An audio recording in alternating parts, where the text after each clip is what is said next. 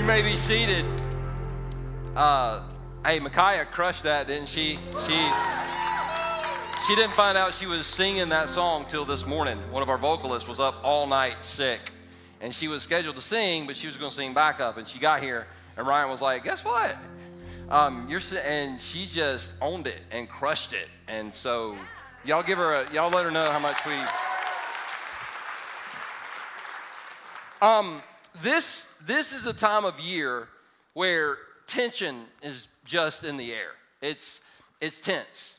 It's, it's going to get tense this week uh, because we're, we're going to have to hang out with people that if we weren't related to them, we wouldn't hang out with them. They're called family, extended family, and it's tense. It's, in fact, some, some, I know some people, you've probably been on like Ancestry.com to try to disprove that that's your family because you don't want to hang out with these people. Because there's always that one guy who wants to talk politics, there's one guy who wants to talk football, and it just gets tense. It's tense in traffic. Traffic this time of year, people, when they get in their car, our IQ's just lower. And if you think you're where you need to be in your walk with Jesus, I dare you to get on Clemson Boulevard and try to go anywhere in the month of December. I promise you, you'll go backwards in your walk with Jesus. You can't lose your salvation, but if you could, it, would happen on that road right out there. Amen? Okay, so um, lines in grocery stores and shopping, they get longer. It, there's just tension. There's tension in church. I can stand out front and watch the couples come in and point out the ones that are happy and point out the ones that just got in a fight. Because if you're married, you know on the way to church is when you have your most vicious, knockdown dragouts, and you have to get out of the car and pretend to love Jesus and love each other. And so you're walking in. I had this conversation right out in this lobby. I knew this couple. They walked in. I was like, "How y'all doing?" He was like, "Why don't you ask her?"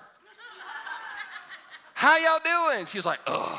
And they both walked away, and I, I, understood there was a great disturbance in the force. I mean, I, I could see that there was some, some tension. Now, we all, all of us have tension in our life, it's, it's just there.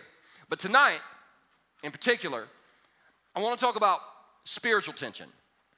I want to talk to you about that tension that all of us feel in our relationship with Jesus. At some point, at some point, God is going to ask us to take a step in our walk with Jesus that we, we know we should do it, we know it's the right thing, but in order to do it, we're gonna have to walk away from this.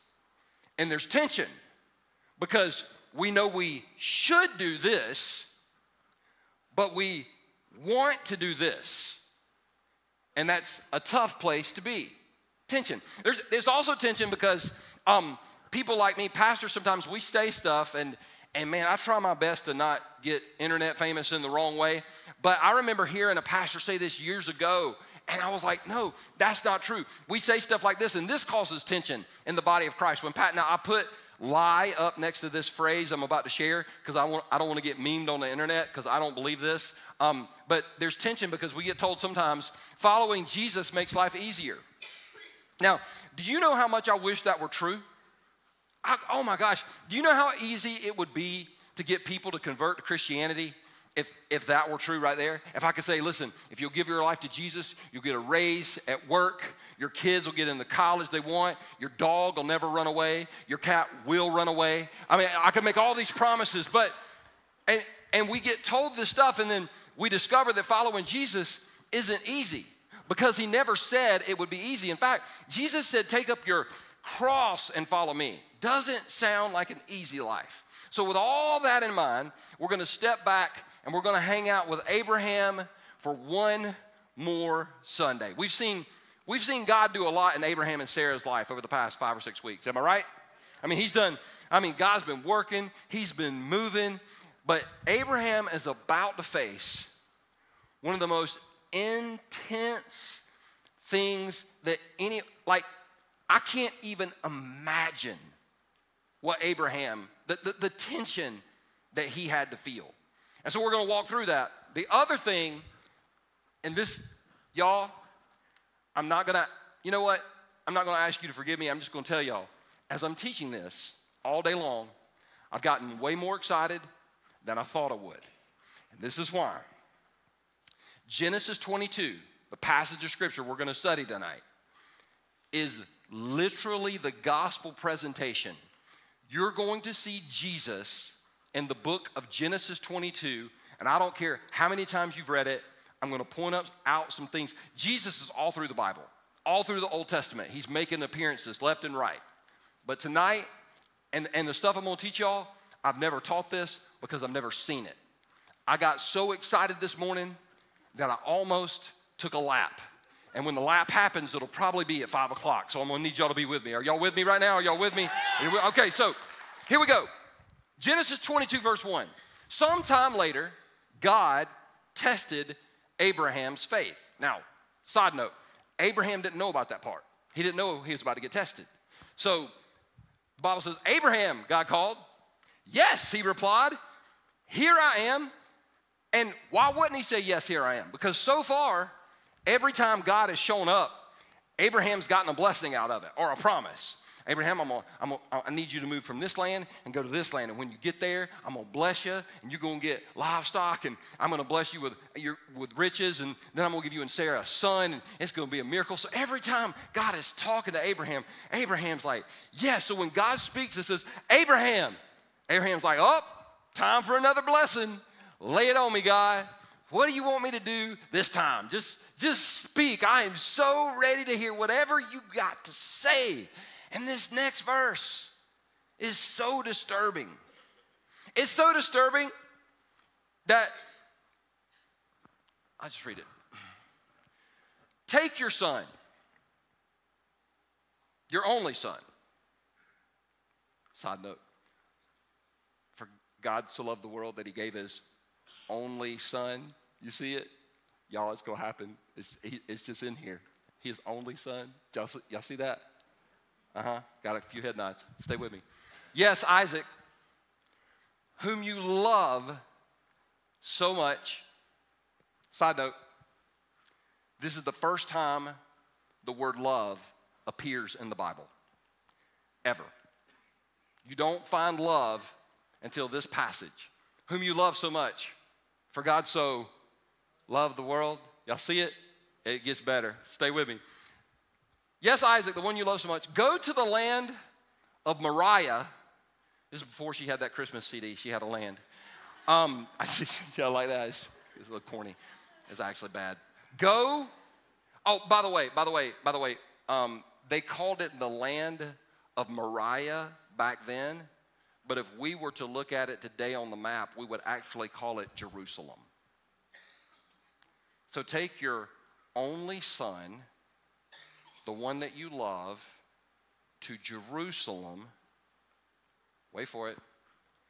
Go and sacrifice him as a burnt offering on one of the mountains, which I will show you. Now, if you're a parent, you've obviously been frustrated with your kid from time to time. But, like, if you get frustrated, time out or take their phone or take their car keys. There's not a parent in the room going, Yeah, hey, we're going to Table Rock after the service. I think God might. This is this is horrifying. And reading it before I had a daughter, and reading it, ha- oh my God, this for me, this would be a hard no.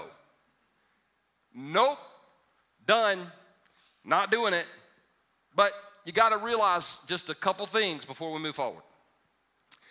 During this time period, all the gods, all the gods required child sacrifice. Child sacrifice was very common during this time period. And before we pause and before, before we point our fingers and call them barbaric for sacrificing children, I, I think we got to stop and deal with the fact that we kill around three or 4,000 babies a day. We just don't call it child sacrifice, we call it abortion.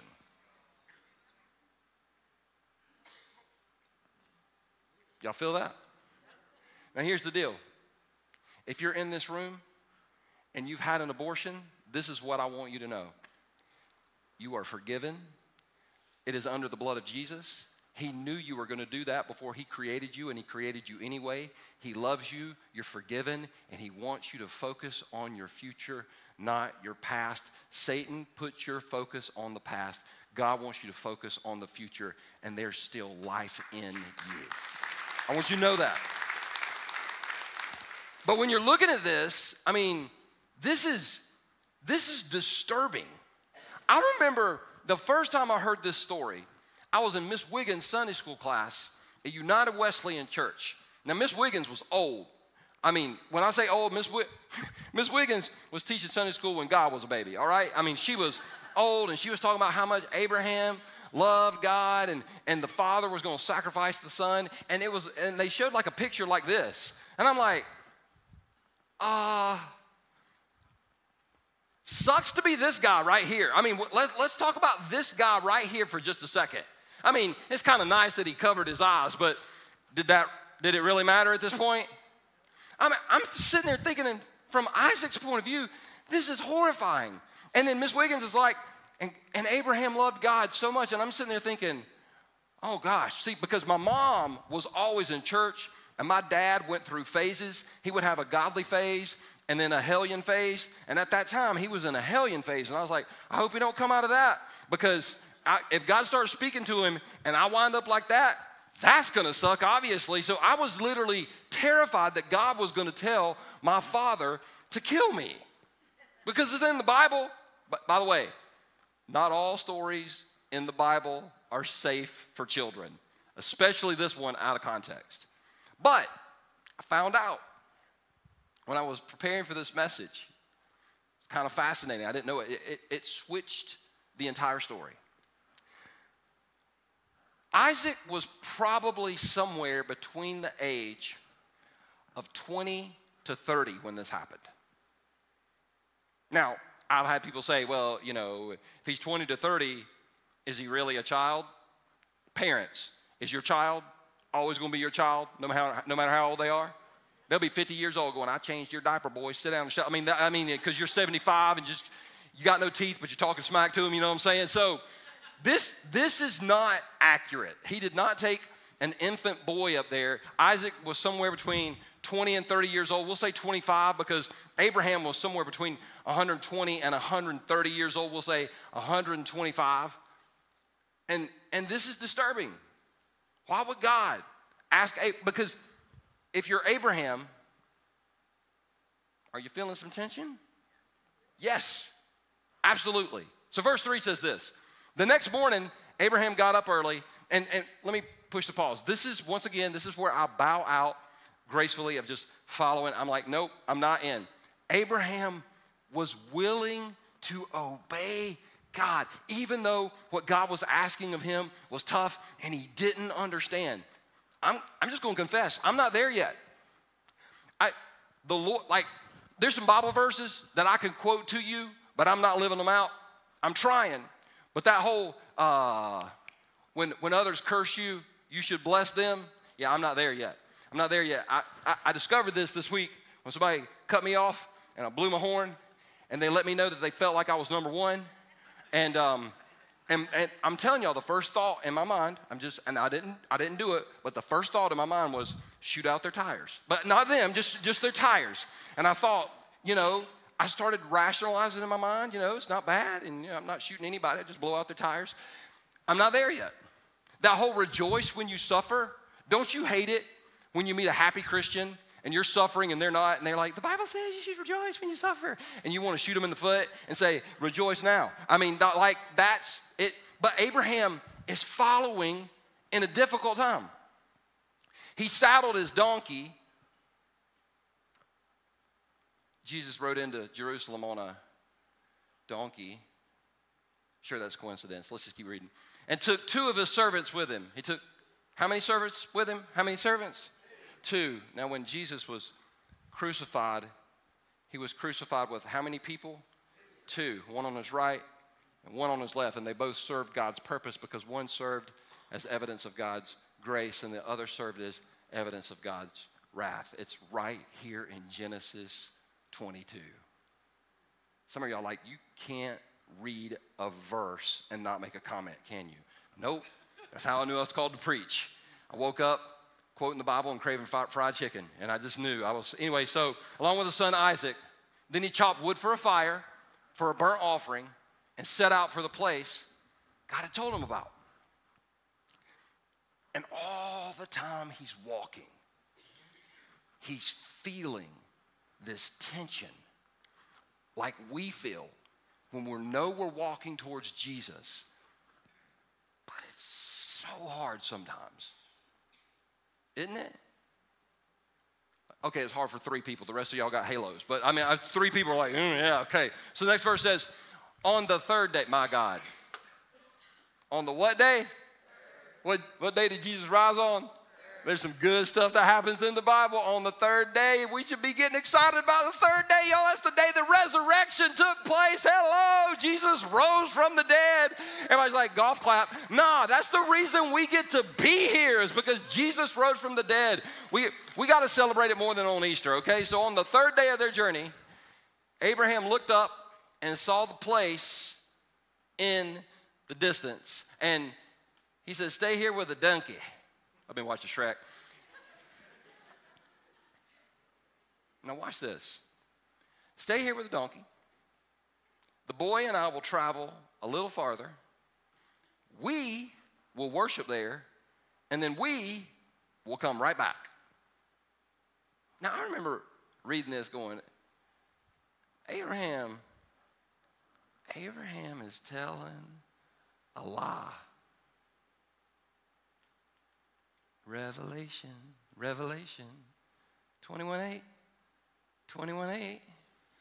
Liars go to hell, liars go to hell, burn, burn, burn, burn, burn, burn. Like he's, why are you, y'all didn't know that song? Is I learned it in church. It's really disturbing when you're learning that song and you're singing it going, but I'm a liar. Anyway, thank God for Jesus. He's rose from the dead. I didn't, some of y'all didn't catch that a while ago. The boy and I, th- this is a lie. Now, before we judge Abraham for lying, haven't we all lied?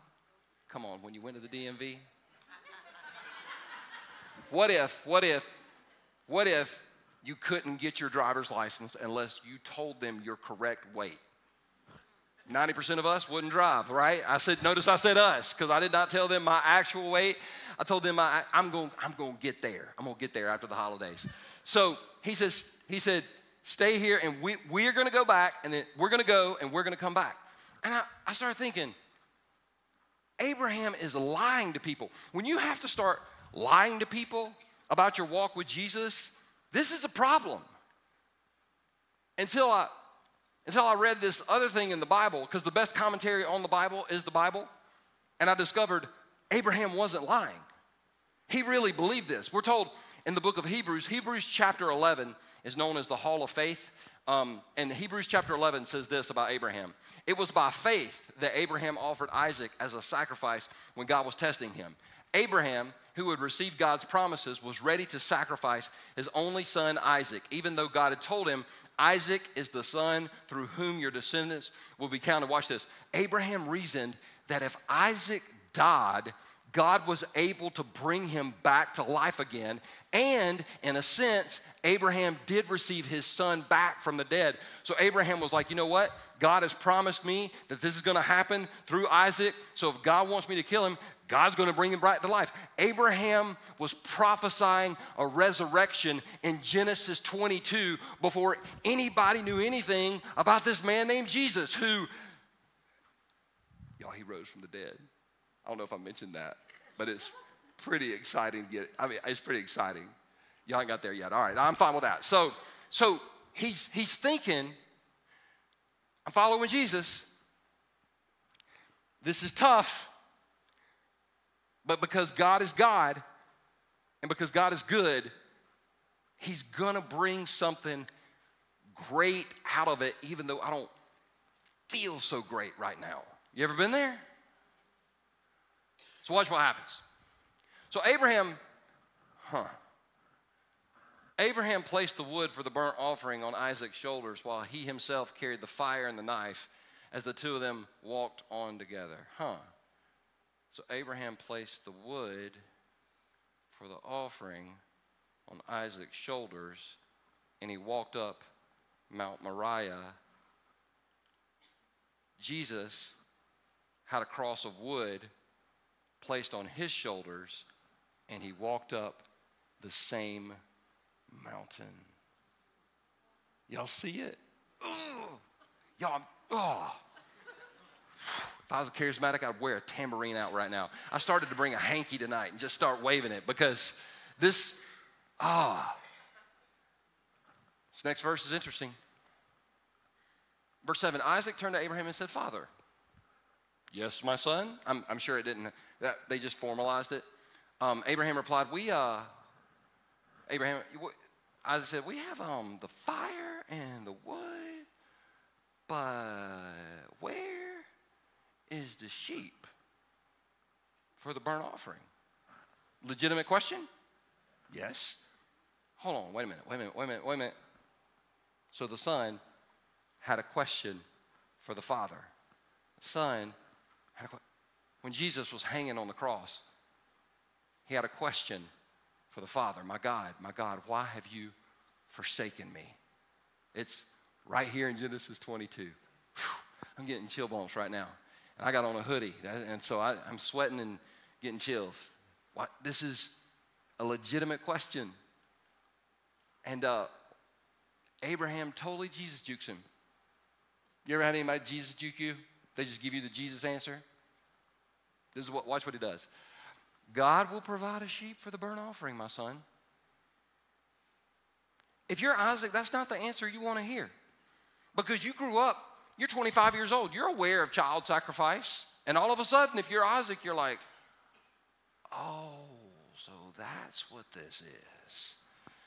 And uh, Abraham answered, and they both walked on together. God, this is a 100% Jesus. It's like when somebody tell, like when when you when you're trying to like have a normal conversation with somebody, but you got those hyper Christians you can't have a normal conversation with.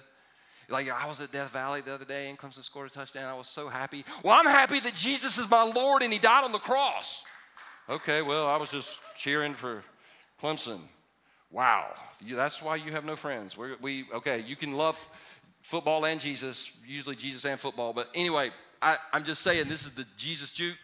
And then this, this next verse, you got to stay with me for a second. I'm going to offend everybody politically. I'm, tr- I'm going to try to f- offend the Republicans and the Democrats. None of the libertarians are here.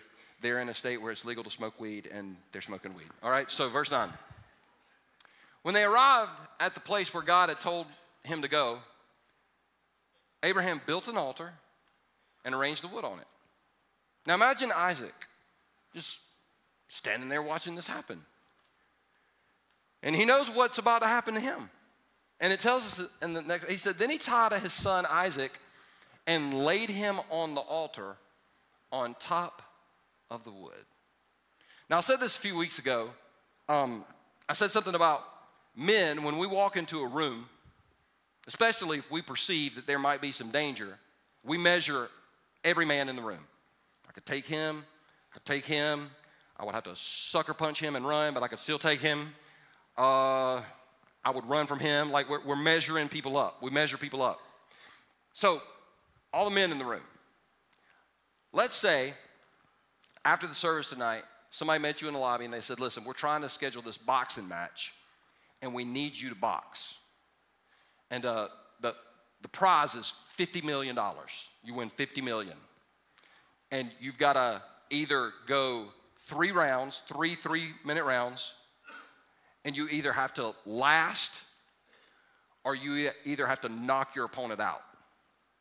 Well, for me, I'm just in. I don't even care who the opponent is, but most of us will be like, Who's the opponent?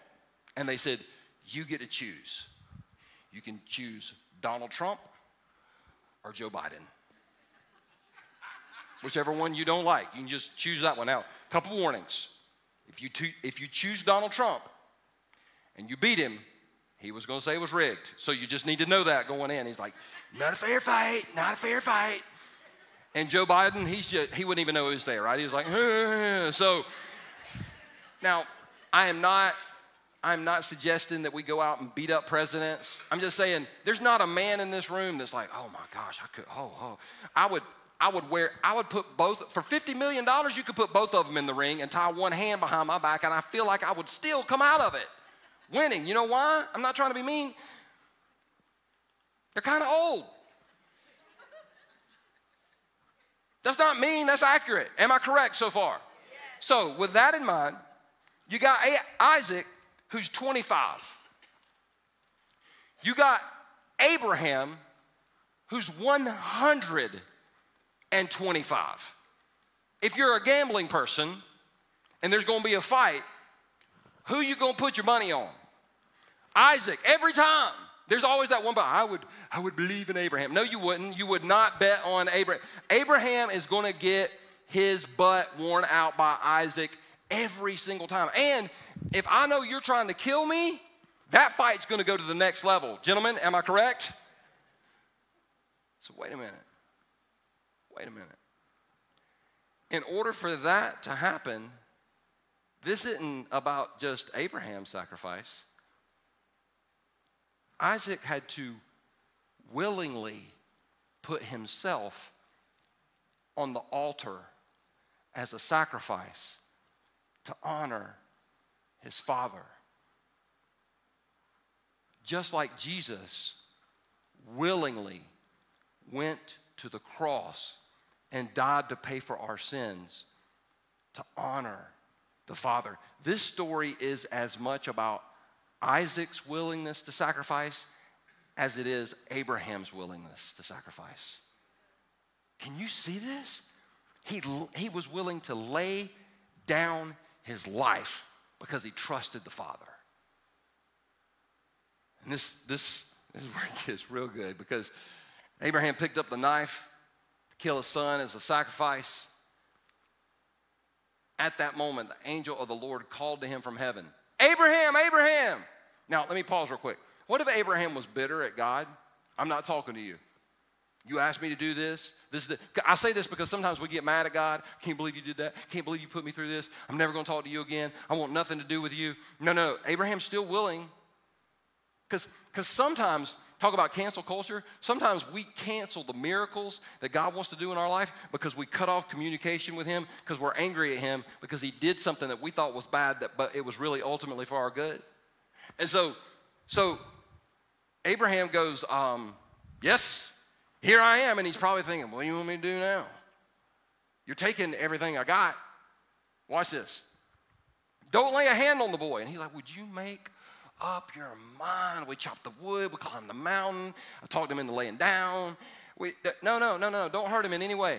For now I know that you truly fear God. You have not withheld from me even your son, your only son. Then Abraham looked up and saw a ram caught by its horns in a thicket ram. See if it had been a GMC or a Ford, it wouldn't have got stuck, but them Dodges will get stuck every time. Somebody tell me, you're going to make Dodge owners mad. I'm not scared because they're Dodge owners, all right? So, anyway, then Abraham looked up and saw a ram caught by its horns in a thicket. So he, so he took the ram and sacrificed it as a burnt offering in the place of his son because God will always provide the sacrifice. If God calls us to something, he'll always provide when we get there, even though we don't see it. And then the next verse says, Abraham named the place Yahweh Yireh or Jehovah Jireh, which means the Lord will provide. To this day, people still use that name as a proverb. On the mountain of the Lord, it will be provided. So, Abraham, can we all agree? Walked through the tension. Yes or no? Okay, so stay with me because some of y'all are like, why does he have those ladders out there? Harold, does he know about the ladders? I know about the ladders. I forgot to mention that at the beginning of the service. These ladders are, are serving as my sermon props tonight. Now, I've done this twice so far, and I've walked away injury free. So, if something bad's gonna happen, it's gonna happen at five. If I fall off one of these things, make sure it goes viral on the internet Make sure it well, it, it will go viral. Okay. So this is this is where we are in life. And this ladder represents us pursuing Jesus. And this ladder represents us pursuing the world. And, and let's say, let's say that you're, you're here, and at some point you've taken that step and you've given your life to Christ.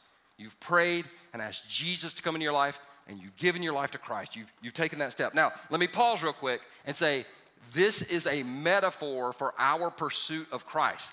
This is not a metaphor for something that we can do where we get on the third rung or the fourth rung and we look down on people that are on the first rung or no rung and we get to judge them. Because in Christianity, when we understand grace, we understand there is no moral high ground for any of us. It took the same amount of grace to save us that it did the worst hell bound sinner that you may know. It, God's grace is amazing, and unless we see it as amazing, we probably never experienced God's grace. So I, I just don't want people judging people. That's all I'm saying. So, so, so we, we're pursuing Jesus and we're getting ready to go all in. But then, doesn't the enemy know how to distract us from pursuing Jesus? So we're, we're getting ready to go all in, but then, but, but then that number pops up on our phone from that people, from those people or that person. And we're like, oh, I should not respond to this text. I should not answer this call because if I do, I'm going to do some things that are not going to be on the pursue Jesus. You know what? One more time.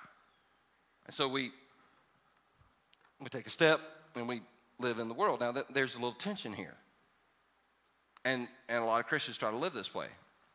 Going between a pursuing Jesus and pursuing the world. And we'll be here on Sunday. Oh, I love you, Jesus. Love you, Jesus. Monday, Tuesday, Wednesday, Thursday, Friday, Saturday, Saturday, Whew, Sunday. I'll watch it online. I'm just saying that for the people that are home right now and you're still hungover. I mean, that was a tough one last night. You could, you could be here. That's all I'm saying. I'm not talking to the people in Texas. There's always somebody that tells me, I can't come because I'm in Texas. Well, you know what? You're in Texas. But if you're two minutes down the road, I mean, this happens sometimes. And so, so we, we go back and forth, and then, and then maybe so, something happens. We show up at church, and when we started this church, this was our vision. It's real simple. We wanted to create an environment where people, all people, can experience the presence of Jesus every single week. Now, there is no perfect church on the planet, but this is what I know for a fact. I have never been at a service at Second Chance where the presence of Jesus wasn't in the room. It's it has ne- he always shows up. Now he might not show up for you, but he always shows up in this house and at the liquor store when we were there. Okay, so I'm just, I'm just saying. So, so maybe you come and you, you are like, man, I'm, I'm gonna, I'm gonna get back on that Jesus thing. I'm, and you know what? I'm, okay, okay. I'm not doing great, but I'm a little better here than I am here. And So we, you know, we take that next step, we get baptized or whatever. But then doesn't Satan know just what to tempt us with? Like, he can't tempt you and me with the same thing. Because some of us, we struggle with certain things and other people struggle with other Like, he just can't, like, if he if he held out a bag of drugs, a bag of weed for me, it just wouldn't work. I've never, I've never, doesn't make me a better person, because trust me, Google me. You can see my story. I'm no angel, but I'm just saying, that's never been a temptation for me. But he knows where to tempt us. And we're like, you know what? I mean, it's not going to kill me. We, we take that next step. And there's two things you need to understand about me right now or anyone in this position. Number one, you feel really vulnerable because you are. And number two, there's tension.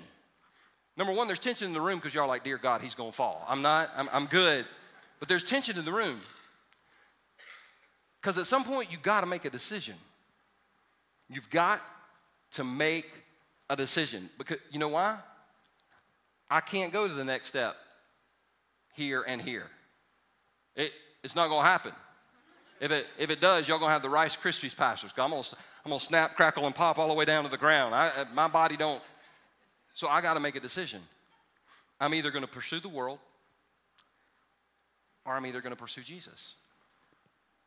And what I'm asking you tonight, especially those that are in the tension, where the Lord has asked us to pursue Him, and in order to pursue Him, we're going to have to turn our backs on some stuff that's fun and we really enjoy doing.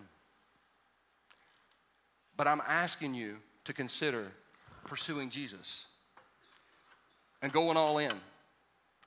And then, and then taking that next step in your walk with Christ and growing closer in your relationship with Him. And the reason why I would ask you to do that is because this ladder behind me is actually an illusion. It's not real. Because the, the world cannot offer us the same thing Jesus can offer us. The best the world can do, the best the world can offer is a two foot ladder. And there are way too many people in this world climbing two foot ladders and calling themselves successful and giving up what they could. This Jesus can take us so much higher and so much further. And it's so much better than anything this world has to offer. Why would we give up this for this? Is there tension involved? Yes. Is it easy? No. Is it right? Absolutely. Because Jesus might not make our life easier, but He'll make it better. And He'll make us better at life. So, as I descend this ladder slowly, I have a question for you that only you can answer. Which one, which ladder are you on? Which ladder? Are you pursuing Jesus? Or are you going to settle for the two foot ladder that the world says is success? I mean, you can have some fun here, but you'll experience things on this on this journey. Listen, God's ways are higher, His plans are greater, and if Jesus gave His life on the cross for us, I'm just telling you, we have the strength and the ability to pursue Him and take our next step in our journey with Jesus. So, Father, right now, I want to pray and ask you that every single one of us in this room, right now, in this moment, would stop and do a personal evaluation of where we are. With heads bowed and eyes closed, if you're thinking, man, I wish so and so could hear this message, you're missing the point. You're missing the point.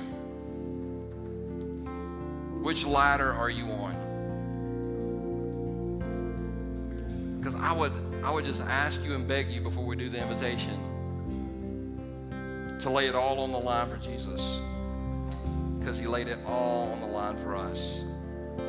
Jesus, thank you for tonight. Jesus, thank you that you didn't hold back when it came to get. In fact, Jesus, you don't hold back. By the power of your Holy Spirit, we have the strength. We, you give us the wisdom. You give us the courage. You will equip us to take that next step. Father, I pray for those here tonight of us that are in the middle of the tension. With heads bowed and eyes closed right now, if, if you're on the wrong ladder and you need to get on the right one, then you can make where you stand your altar, your personal altar to Jesus, and just say, Jesus, I'm, I'm coming back to you. Maybe you need to commit to take that next step. You know what that next step is. It involves confessing something, it involves asking for help. You can make that commitment tonight. And maybe you're here tonight and you've never taken that first step. You've never given your life to Christ. You've never asked Jesus to come in your life and, and forgive you of your sins and make you a brand new person. And if that's you tonight and you're here, I'm going to invite you right where you stand. I'm going to invite you to ask Jesus into your life through prayer. And don't worry, I'm, I'm going to lead you in the prayer. I'm going to lead you from this stage. But here at Second Chance, we ask you to repeat the prayer out loud. Now don't worry, because everybody in the room, we're going to repeat it with you. We're going to say it with you so you'll know you're stepping into a relationship with Jesus supported by so many people in this room. So if you know you need to pray to receive Christ, I want you to pray this in Second Chance family. I want us to pray this with them and pray it loud. Let's let's pray it loud like we mean it. Say, Jesus Christ, I know that I'm a sinner and I need you as my Savior. I believe you died on the cross and you rose from the grave to pay for my sins. And right now, Jesus, I declare you as Lord of my life. Come in and take over. In Jesus' name I pray. Now, with heads bowed and eyes closed all over this room, if you just prayed that prayer and you just asked Christ in your life, you made the most important decision you've ever made in your life. And before you leave tonight, I want to pray with you and I want to pray for you.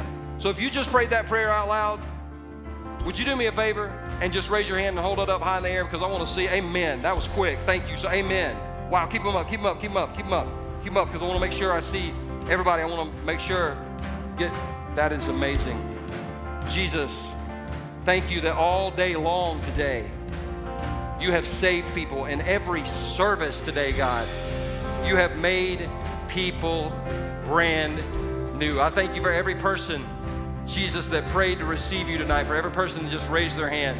God, that right now, right now, Jesus, you would fill them with so much hope and so much peace, and they would know from this moment they will never walk alone because you will never leave us. You will never forsake us. For the rest of us in this room, Jesus, that know that difficult decision that we need to make, may we be, be reminded of the words of the Apostle Paul in Philippians 4:13.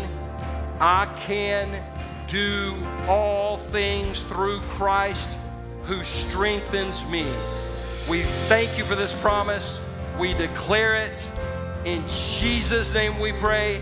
Everybody in the room that agreed said, Amen. Are you glad you came to church tonight? Let's give the Lord a hand. Y'all have a great week, we'll see y'all back next Sunday.